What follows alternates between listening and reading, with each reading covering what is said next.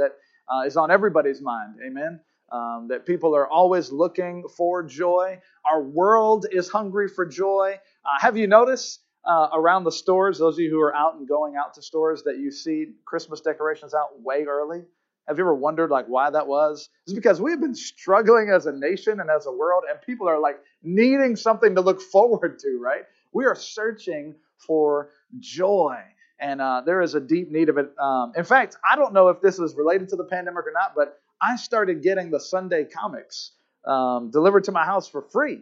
And I don't know if that's because they wanted to spread joy or because they wanted to put ads in there and they just figured they'd send it to my house anyways. But I was looking actually, and my kids, we looked at the comics probably for the first time in uh, 100 years, and, and, my kids are reading the comics. And, and uh, I want to show you this, this one picture from a comic named Dustin related to joy. This is a guy at a bar, right? And at the bar, he's saying, No more peanuts? And the guy's like, We're all out. And then the next question he asks him, he says, Well, what do you do to keep your customers drinking? And he says, I just turn on the news. And uh,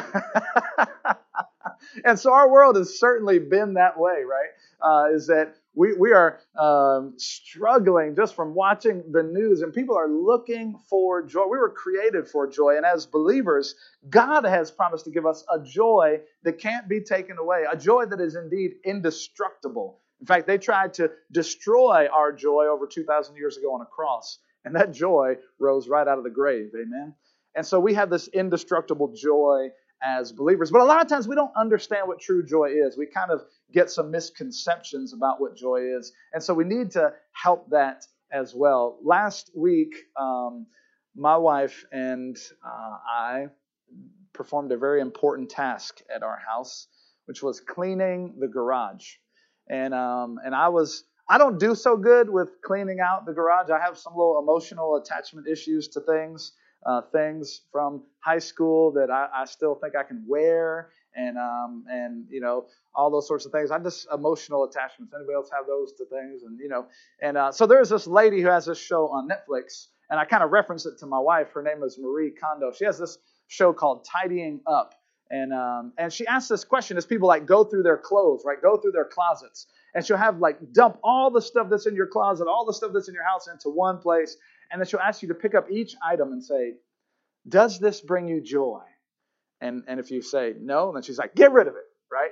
And, uh, you know, uh, I had to, it's a good minimalist thing to, to work through, right? I haven't worn this in six months. I'm not, I'm, I'm not going to wear it, right? Don't say, wait. And so she's just so good with that. And so she has this idea of, um, you know, does it spark joy? That's a great philosophy and a great practice for getting rid of your junk. Amen. Okay, that's great. And, and I encourage you to use that philosophy and, and practice it in that arena. But that's a really poor philosophy for life, right? Does it spark joy? Because you might roll over and, and, and, and wake up one day and look at your dog and say, This dog is not bringing me joy. This dog is not bringing me very much joy. You are out of here. Get rid of it.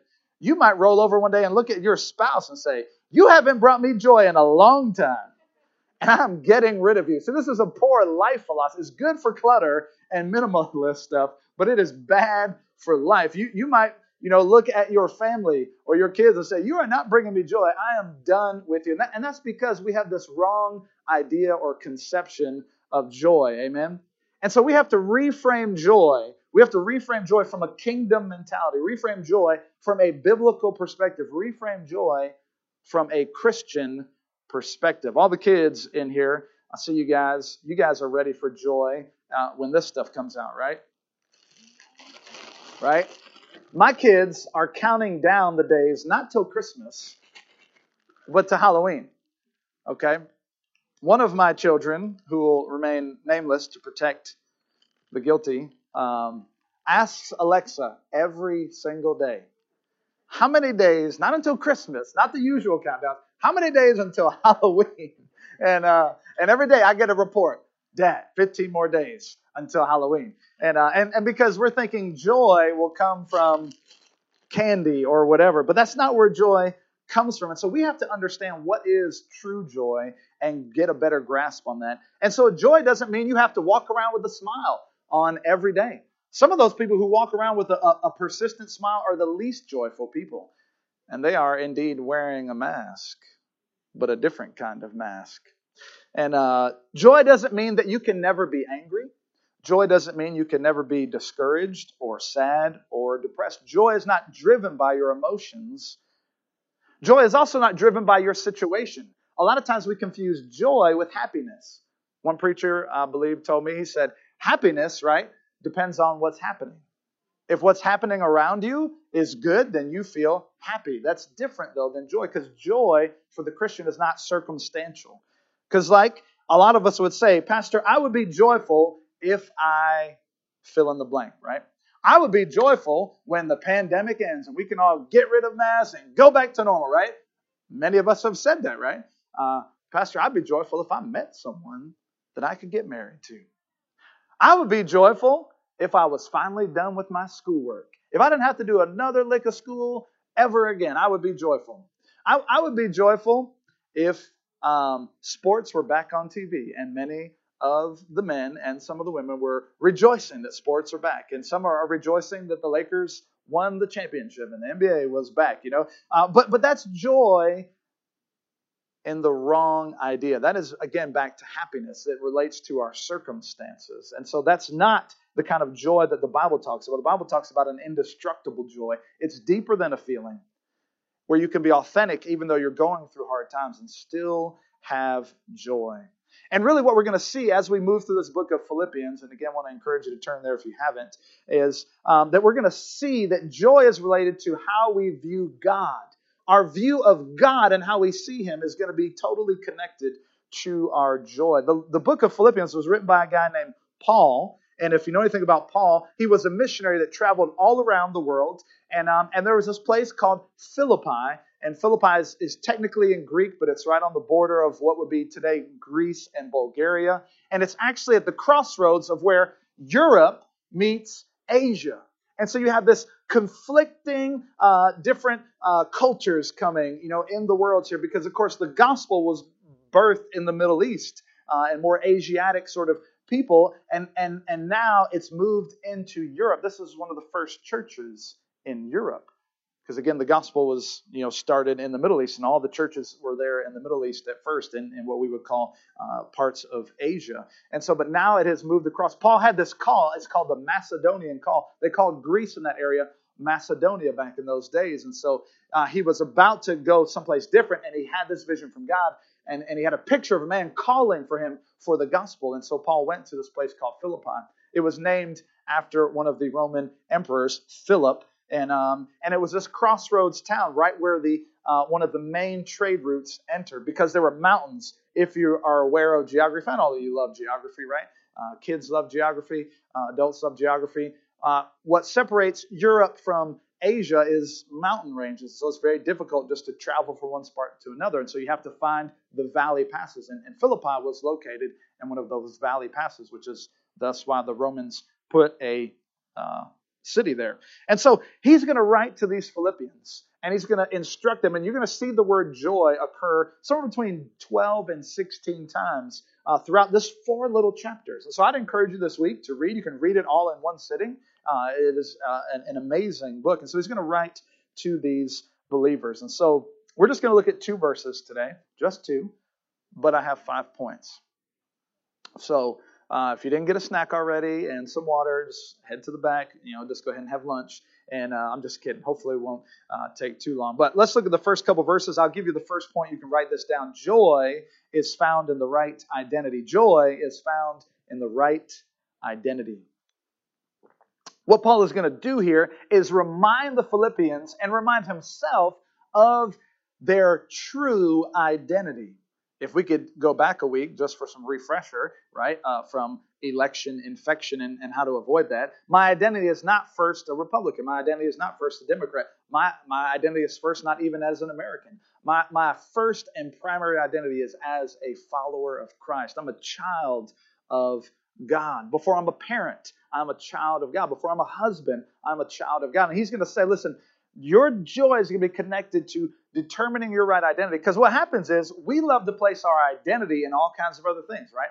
If I do well in school, then I feel good. Then I can have joy. If my friends and my neighbors accept me, if I get married and I feel like uh, I have a spouse that will love me, then I have this identity that I can finally feel secure in. But all those things ultimately will fail us, won't they? We have to find our true identity in all these things uh, that are fleeting. And so he's going to tell them, right? Look at verse 1 with me. It says this Paul and Timothy. And so Paul was always traveling with companions because he did life in community. He was all about group life. Paul and Timothy. And then he says this servants of Christ Jesus. To all the saints in Christ Jesus who are at Philippi with the overseers, or another word would be bishops or elders and deacons. And so we typically love to just skip over the first parts of a letter, right? Just like sometimes when you're reading the Bible and and you see the the the list of names, right? So and so begat, so and so begat, so and so. By the fourth begat, you're like, all right, next page. Um, you know, but there is uh, all of God's word is profitable for instruction and teaching and doctrine. And so, before we skip over the greeting here, let's just look at it and notice what he says their identity is. He says, "My identity is as a servant of Christ Jesus." Sir, ma'am, do you want joy? Become a servant of Christ Jesus. Amen. See, see, Paul used to be a guy who killed joyful Christians. Before he became a Christian, he was attacking he was attacking these joyful Christians. He hated their joy. And then he had an encounter with the risen Jesus. He had this personal meeting with the risen Jesus. And then he became a joyful Christian. And so if you want joy, become a servant of Jesus Christ. I, I, I, bet, I bet some of Paul's friends would say, Paul, what are you doing, man? What are you doing? Now that you're a Christian, you're in trouble. In fact, um, you may know this, you may not know this, but this letter, the letter to the Philippians, was actually written in jail. Paul was not writing from a spa. Paul was not writing from, from a nice, comfy lounge chair where he could lazy boy and just kind of kick his feet up and be like, let me just write you this book on joy. He's writing a book on joy from a jail cell, a first century jail cell which is not pretty, which is dank, rat infested, you know, chains, no soft bed, no cable, no three squares a day, right? This is a first century jail, not a spa, not getting a nice, comfy massage in Hawaii. He is telling us about true joy in any circumstance because it's rooted in his identity. I am a servant of Christ. This is my indestructible joy. They can put me in jail, but they can't take away my identity. And so, if you want joy, be a servant of Jesus Christ. And so, his friends might say, Paul, before you, you became a Christian, you weren't in jail. Man, you should give up this stuff. And how many know that when you become a Christian, sometimes Satan just begins to hammer you with difficulties and doubts and trials? Or sometimes when you want to step up in your faith and you really start getting serious about reading the scriptures, you get serious about your faith at work or at school, you get serious about your faith, and um, and Satan will just come and hammer you, right? Because he's trying to get you off track. Because he knows what happens when believers continue to represent Jesus well. And so he wants to get us off track. And so our identity needs to be that we are a servant of Christ. And Paul would answer his friends, No, no, no. I wasn't in jail before, but let me tell you what, I was empty and I had no joy. In fact, later on in this book, he would go on to tell them that this. He says, I had all these things. I had the riches. I had the right pedigree in, in, in, uh, in theology because I was training to be a rabbi. I came from the right family. I had it all. And what he's going to say later is this. And all of that, all the riches I had, all the stuff that I had, it is now but trash compared to the riches of knowing Christ Jesus. He doesn't actually say trash, he says dung. All the stuff the world could offer me is like dung. And all the parents can, all the kids can ask their parents what dung is after church, and, and you can give them a good science lesson uh, afterwards. And so it's like dung. It's like trash. It is garbage compared to knowing Christ. I have this joy that is indestructible. So I may be in jail, but I am still a servant of Jesus Christ. You may be stuck at your house. You may have loved ones stuck at their house, but they can still be a servant of Jesus Christ. You may feel stuck at your job, but you are still a servant of Jesus Christ. You may feel stuck with your family, but you are still a servant of Jesus Christ. You may feel stuck in school, but you are still a servant of Jesus Christ. Also, notice the other S word there. He doesn't just say servants of Jesus Christ, he says to all the saints. Reach over, touch your neighbor, No, don't touch them. You're not allowed to touch people in COVID. Just wave at them and air hug them and say, Did you know you're a saint? Did you know you're a saint? You may have to find somebody behind you you can mouth it to them through your mask so they can't read your lips anyways. But you know, you can just be like, Did you know you're a saint? You see, typically in church and, and in religion in general, we are taught that saints are the really holy people. Saints are a different class of people. Saints are the people that have maybe done some miracles or have, have served in the church in some way. No, see, the Bible says to all the saints, it calls every Christian a saint. My pastor, Pastor Lee, used to say, You're either a saint or you're an ain't. and, um, and he used to say, Before I was a Christian, I was an ain't. I wasn't, I ain't nothing good. Uh, ain't all kinds of bad grammar, but good theology. I was an ain't. But now, because of Christ, only because of Christ, because of the blood of Christ, He has called us saints. That's my identity. I can't be taken away from me. I'm a child of God, no matter where I am or, or what is happening to me. First, joy is found in the right identity. You can write that down. Joy is found in the right identity. Secondly, number two is this joy is found in the right location. Joy is found in the right location but not the kind of location you're thinking of. And we'll talk about that in a second. You've got to be in the right location. He's going to let the Philippians know their primary location. He let them know their primary identity. Now he's going to let them know their primary location. Again, back of the text, if you'll look with me in verse 1 and 2, he says, Paul and Timothy, servants of Christ Jesus, to all the saints who are in Christ who are at Philippi. How many of you need to know and be reminded that no matter where you are in the world, your primary location, because of what Jesus has done, if you are a Christian, you are in Christ. Amen?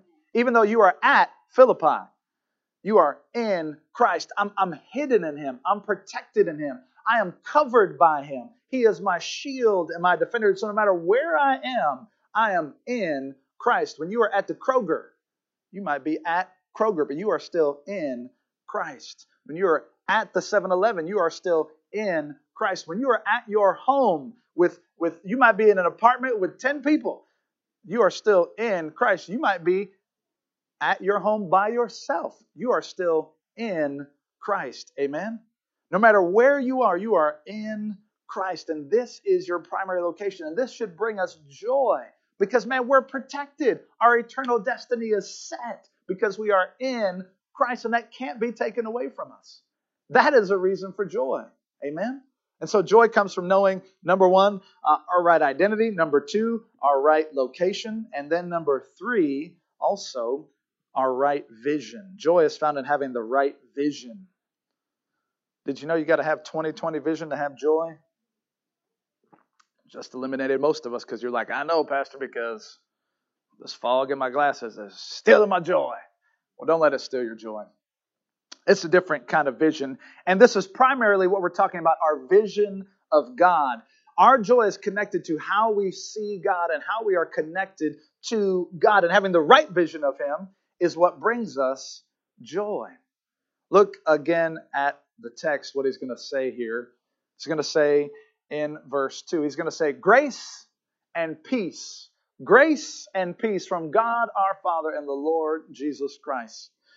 Now, again, this is more than just a, a customary letter writing introduction. This is something very different than a custom uh, letter writing introduction here. He wants the Philippians to know listen, what I want you to know about God first is this He is a God of grace and peace. He is a God of grace and peace. You, what you need to know about God, what you think about God is, is important. If, if you need to know He is a God of grace and peace. Can I just give you a way to start your morning? It's been helping me out. I've been doing it now uh, for several mornings. Can you just start your day? What would happen if you just started your day with grace and peace? Amen. What if you rolled over in the bed, and instead of aches and pains, you just say, Lord, I have your grace and peace. Amen.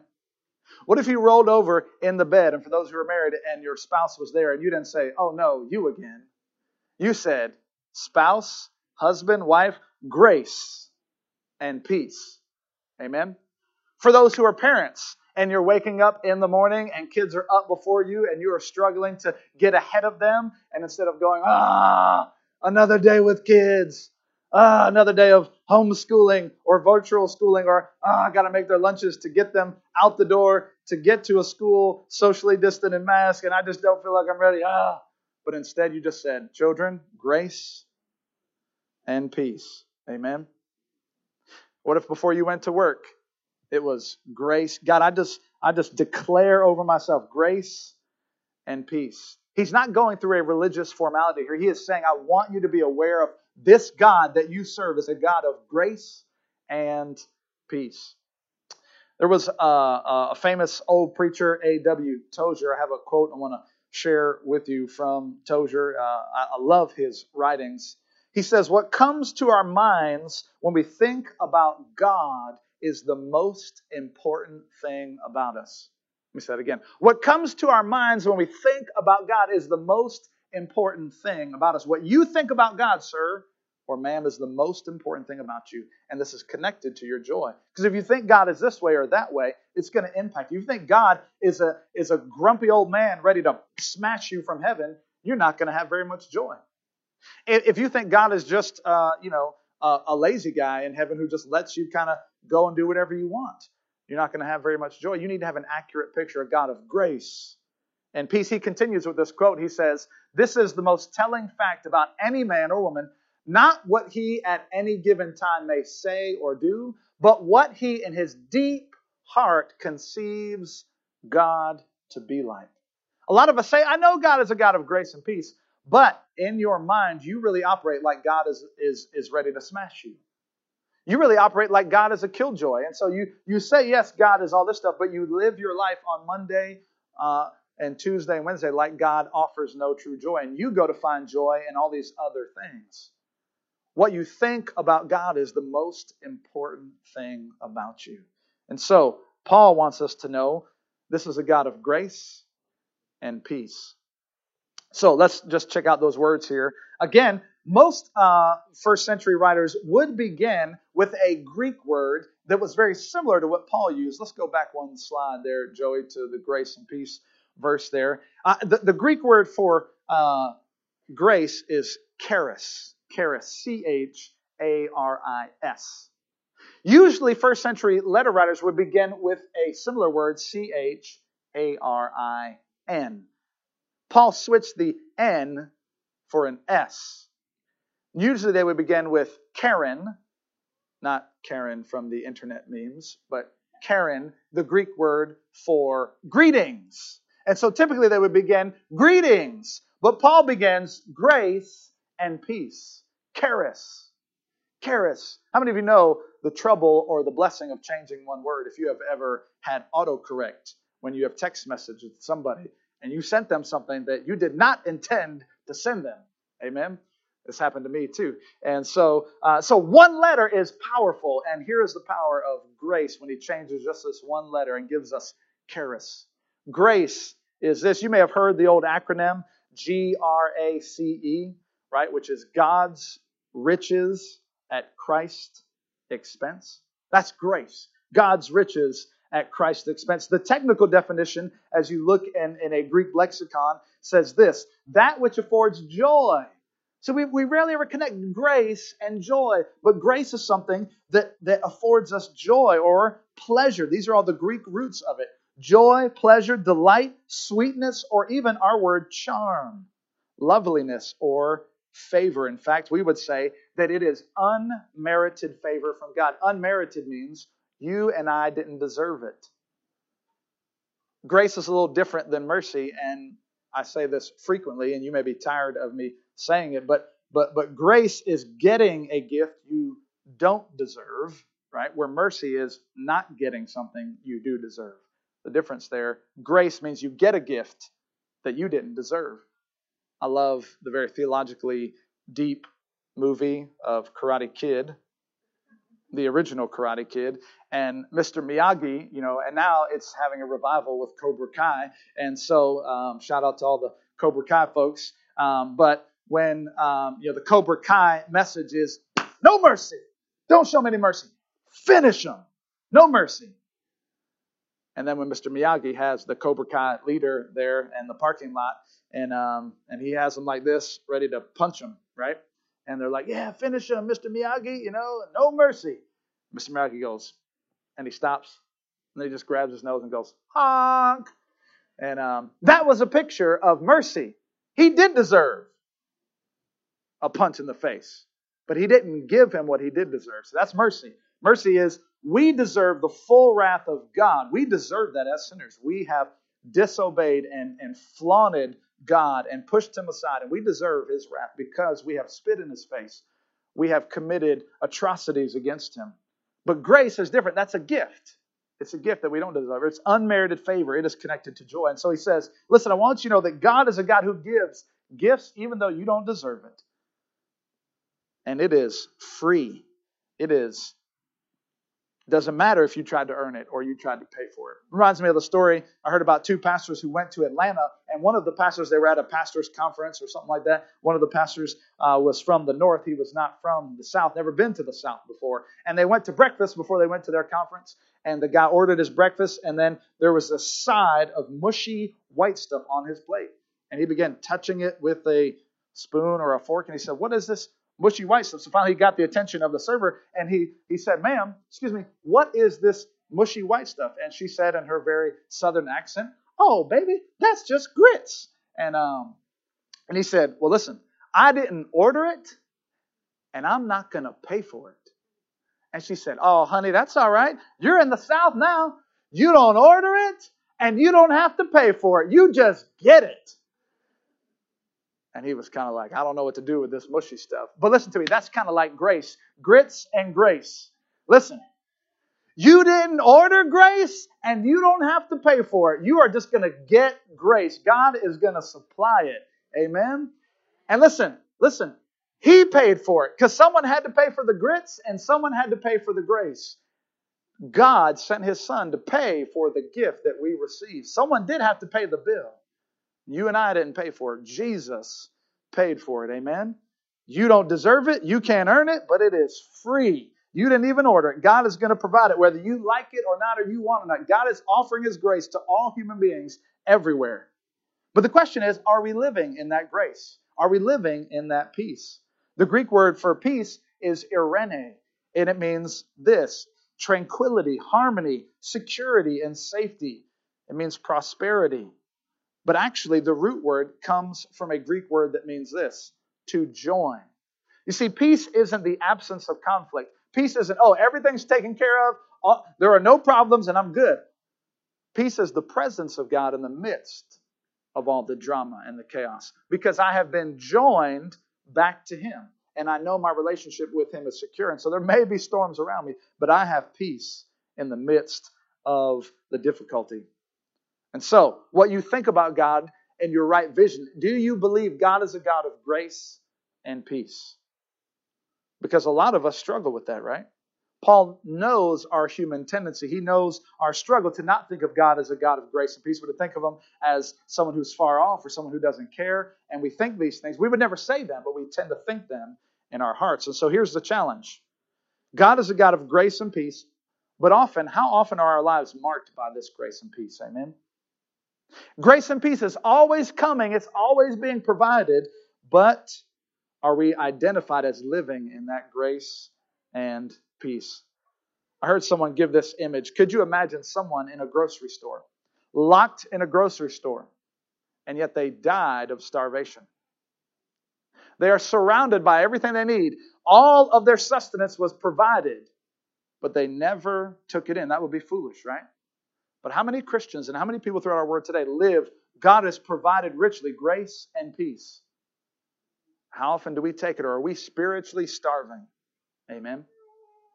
Because we don't receive the grace and peace. I think a couple of reasons we don't receive all that God is providing us. Number one is this probably because of shame and failure, right? A lot of us feel like, you know what, Pastor? If you knew what I did, you would know I'm not a person who deserves grace. If you only knew the true me, I don't deserve it because of what I've done. You're starving. in a grocery store. God is providing grace and peace to you no matter what you've done. Read the Bible and look at the list of failures and join the rest of us here at Plaza. The rest of us, no good. We are filled with shame and failure. Other people, though, oh no, we're, we're different. Where some people think, I don't deserve grace, some other people, it's pride. You think you don't need grace. You think you're a pretty good person. Pastor, I'm doing fine on my own. You should be talking to my neighbor. You should be talking to those other people because I pay my tithes. I'm a good citizen. Uh, I, I drive the speed limit. I am a good person. And you think you have no need of grace. You have a lack of brokenness, which the Bible declares all of us to have. Sir or ma'am, can you watch out for that pride? Because it will make you someone who spiritually starves. A pride will keep you spiritually starving. Others, though, we suffer from legalism. We think we have to earn it. Again, we think of God as a God of grace and peace, but we still believe because of the ways we've been brought up, because of the ways we've been raised, I have to work for it. And so, God, if, if I'm not at church, God, if I'm not serving, if I don't do this, I know you'll be upset with me. And when you miss church or not able to tithe or not able to do something for someone else, you feel so guilty. There is this, I must earn it. I need to do first, and then God will be pleased with me. Instead of living in the free grace that God gave to you. And it's out of that that you do and give and serve. So watch out for legalism because God has already given it. Don't spiritually starve.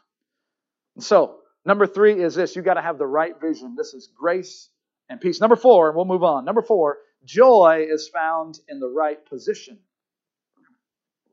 The right position. You got to be in the right position. You have to be standing exactly facing Mecca and pray towards Mecca. If you get that wrong, you won't get the grace and peace. Is that what I mean? No, there is a different type of position I'm talking about here that really is related to your posture. We must position ourselves to receive this grace and peace that God has so richly provided. Look again with me at verse 2. He says, Grace to you. Grace to you. Look over at your neighbor and tell him, Grace to you. Grace to you, sir. Grace to you. You get some too. It's better than Oprah. You get a car. You get a car.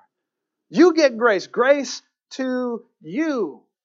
But here's the deal we have to be ready to receive it. We have to be in the position Listen to me now. We have to be in the right position to receive it. And a lot of us don't get in the position to receive God's grace. Um, I think of it this way. Maybe this will help all of us. Uh, when I was a kid, uh, we would sometimes go to baseball games. Uh, we would go to the Tides games. And then every summer, we were typically in New York, and my uncles always loved baseball. And one of my uncles was from out of town, so he always wanted to go to a Mets game at Shea Stadium. And every once in a while, we'd go to a Yankees game. And, um, and so we would always go to baseball games, either here locally or in New York. And, and I was always taught, my dad always taught, bring a glove to the game. And I thought, why bring a glove to the game? Well, because, he told me, they might hit a foul ball and you would be ready to catch that ball. And so once an idea like that gets in a kid's head, well, now all of a sudden you're paying attention because I think baseball is horrifically boring. Don't hate me. Don't send me nasty grams. I realize that may be more consequential than a political statement uh, from last week, uh, but it's just boring for me to watch. And most sports are boring for me to watch. I got ADD. I'd rather just get up and play the sport myself than watch someone else do it. And so, but if I think that I might catch a ball, I'm actually watching every pitch. The guy's hitting it. I'm like, oh, he might hit a foul ball to us. We might get it. You know, when you're a kid, you think, I can get it. I can get it, you know. And uh, and so the, you see them come and that sort of stuff. And especially when we're in New York, right? There was no way in a ham sandwich that we were ever going to catch a fly ball because, you know, at, at, Shea Stadium, I mean, we're in the nosebleed section, right? You know, Tide Stadium, it was different. You could get some decent seats at Tides for a little bit of money.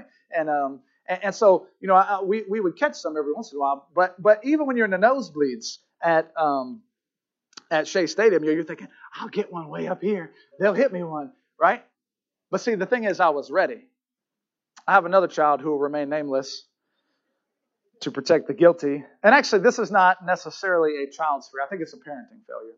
Um, although I think I, I told this person to be prepared. But either way, that's water under the bridge. This child went to a Tides game just the other year. And they were there with their friends and their family. and um, and they were talking and you know getting food and not paying attention to the game, and all of a sudden the ball was hit, crack, and it was a foul ball, and it was coming, and said child was not paying a lick of attention, and whack, hit him thankfully in their leg not in the head because it could have been way worse. I think this person had a serious bruise uh, from that, but they were not ready to receive it. Amen. I want you to know that God is always providing grace and peace and joy. The question is, sir or ma'am, are you ready to receive it? Because when you're in the position, we like to call it when I was coaching my kids' sports we like to call it the ready position, right? You can't be ready like this when you're on the field or on the court. Ready position is I'm ready. See, when you are ready and you believe that God is a God who gives out grace and peace, it's like saying, God, put it right here in the glove. God, I'm ready for it. Listen, when, when you start opening your Bible every day, getting the daily bread devotionals that we have in the back there, and you spend time in God's Word, it's like saying, God, put it right here. I'm ready to receive your grace. You're in the ready position. When you turn on the radio and you turn on some K-Love or BBN or whatever uh, uh, radio station you like or, or, or, worship songs you like, and you get some worship songs and you're in your car or in your house and you just start worshiping, it's like saying, God, I'm ready to receive your grace and peace. Put it right here.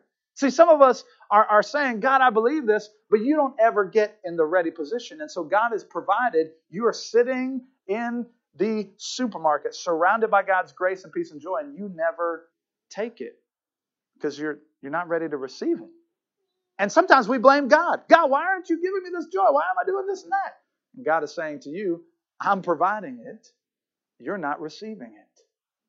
When you come to church or, or, or for those who are watching online and you carve out that time in your day and say, you know what, no matter what happens, I'm going to come be part of the gather body or I'm going to watch this online. I'm going to dedicate this part of my day to say, I'm focused on God. It's like saying, God, put it right here. I'm ready to receive it. Listen, so it's not nosebleed seats versus good seats. Doesn't matter how far away you are or how close you are. That's not what God is saying. Do you have a heart posture to receive the grace and the peace that God is offering? That's the question. Not did God provide it, but are you ready to receive it? Could I just declare and remind you that the grace of God will come your way? You don't have to be like me, waiting for the ball to come. It's going to come your way. Listen, it doesn't matter if you have been a person who prays every day or you haven't prayed in years. The grace of God is still going to come your way. It doesn't matter. Listen, if you're a person who's memorized the Bible or you can't even find your Bible, the grace of God is going to come your way. It doesn't matter if you come to church regularly or you haven't been in church in your life. The grace of God will still come your way. Amen. Because this is a God who is a God of grace and peace, and He richly provides it. And so, again, the question is not did He provide it, it's did we receive it? Could I just declare over you today? Could, could I ask you this week to declare over yourself, over your children, over your family grace and peace? Parents who are parenting in COVID, trying to juggle work, uh, life, e learning, COVID schooling, can you just say grace and peace? When you feel like you haven't done enough, grace and peace, right? Can I just declare over those who are lonely and discouraged because you can't get out and do the things you want to do? Can I just say over you grace and peace, right? You, you feel depressed and you feel discouraged and you think, I shouldn't be feeling this way. I should be stronger than this. And you start to speak these negative things over yourself. Can you instead just speak grace and peace? Would you speak that over someone this week and declare over them grace and peace? Maybe some of you, like me, right? You feel exhausted because you're working from sun up to sundown and you can't do one more thing but crawl in bed and just kind of fall asleep, but you know you have this to do list of things you have to do. Can you just declare grace and peace over you and receive that? So, joy is, is found in the right identity, that we're servants of Christ, that we are saints. It's found in the right location, that I'm in Christ. Then it's found in the right vision that I know that this is a God of grace and peace who richly provides. And then finally, joy is found in the right person. The right person.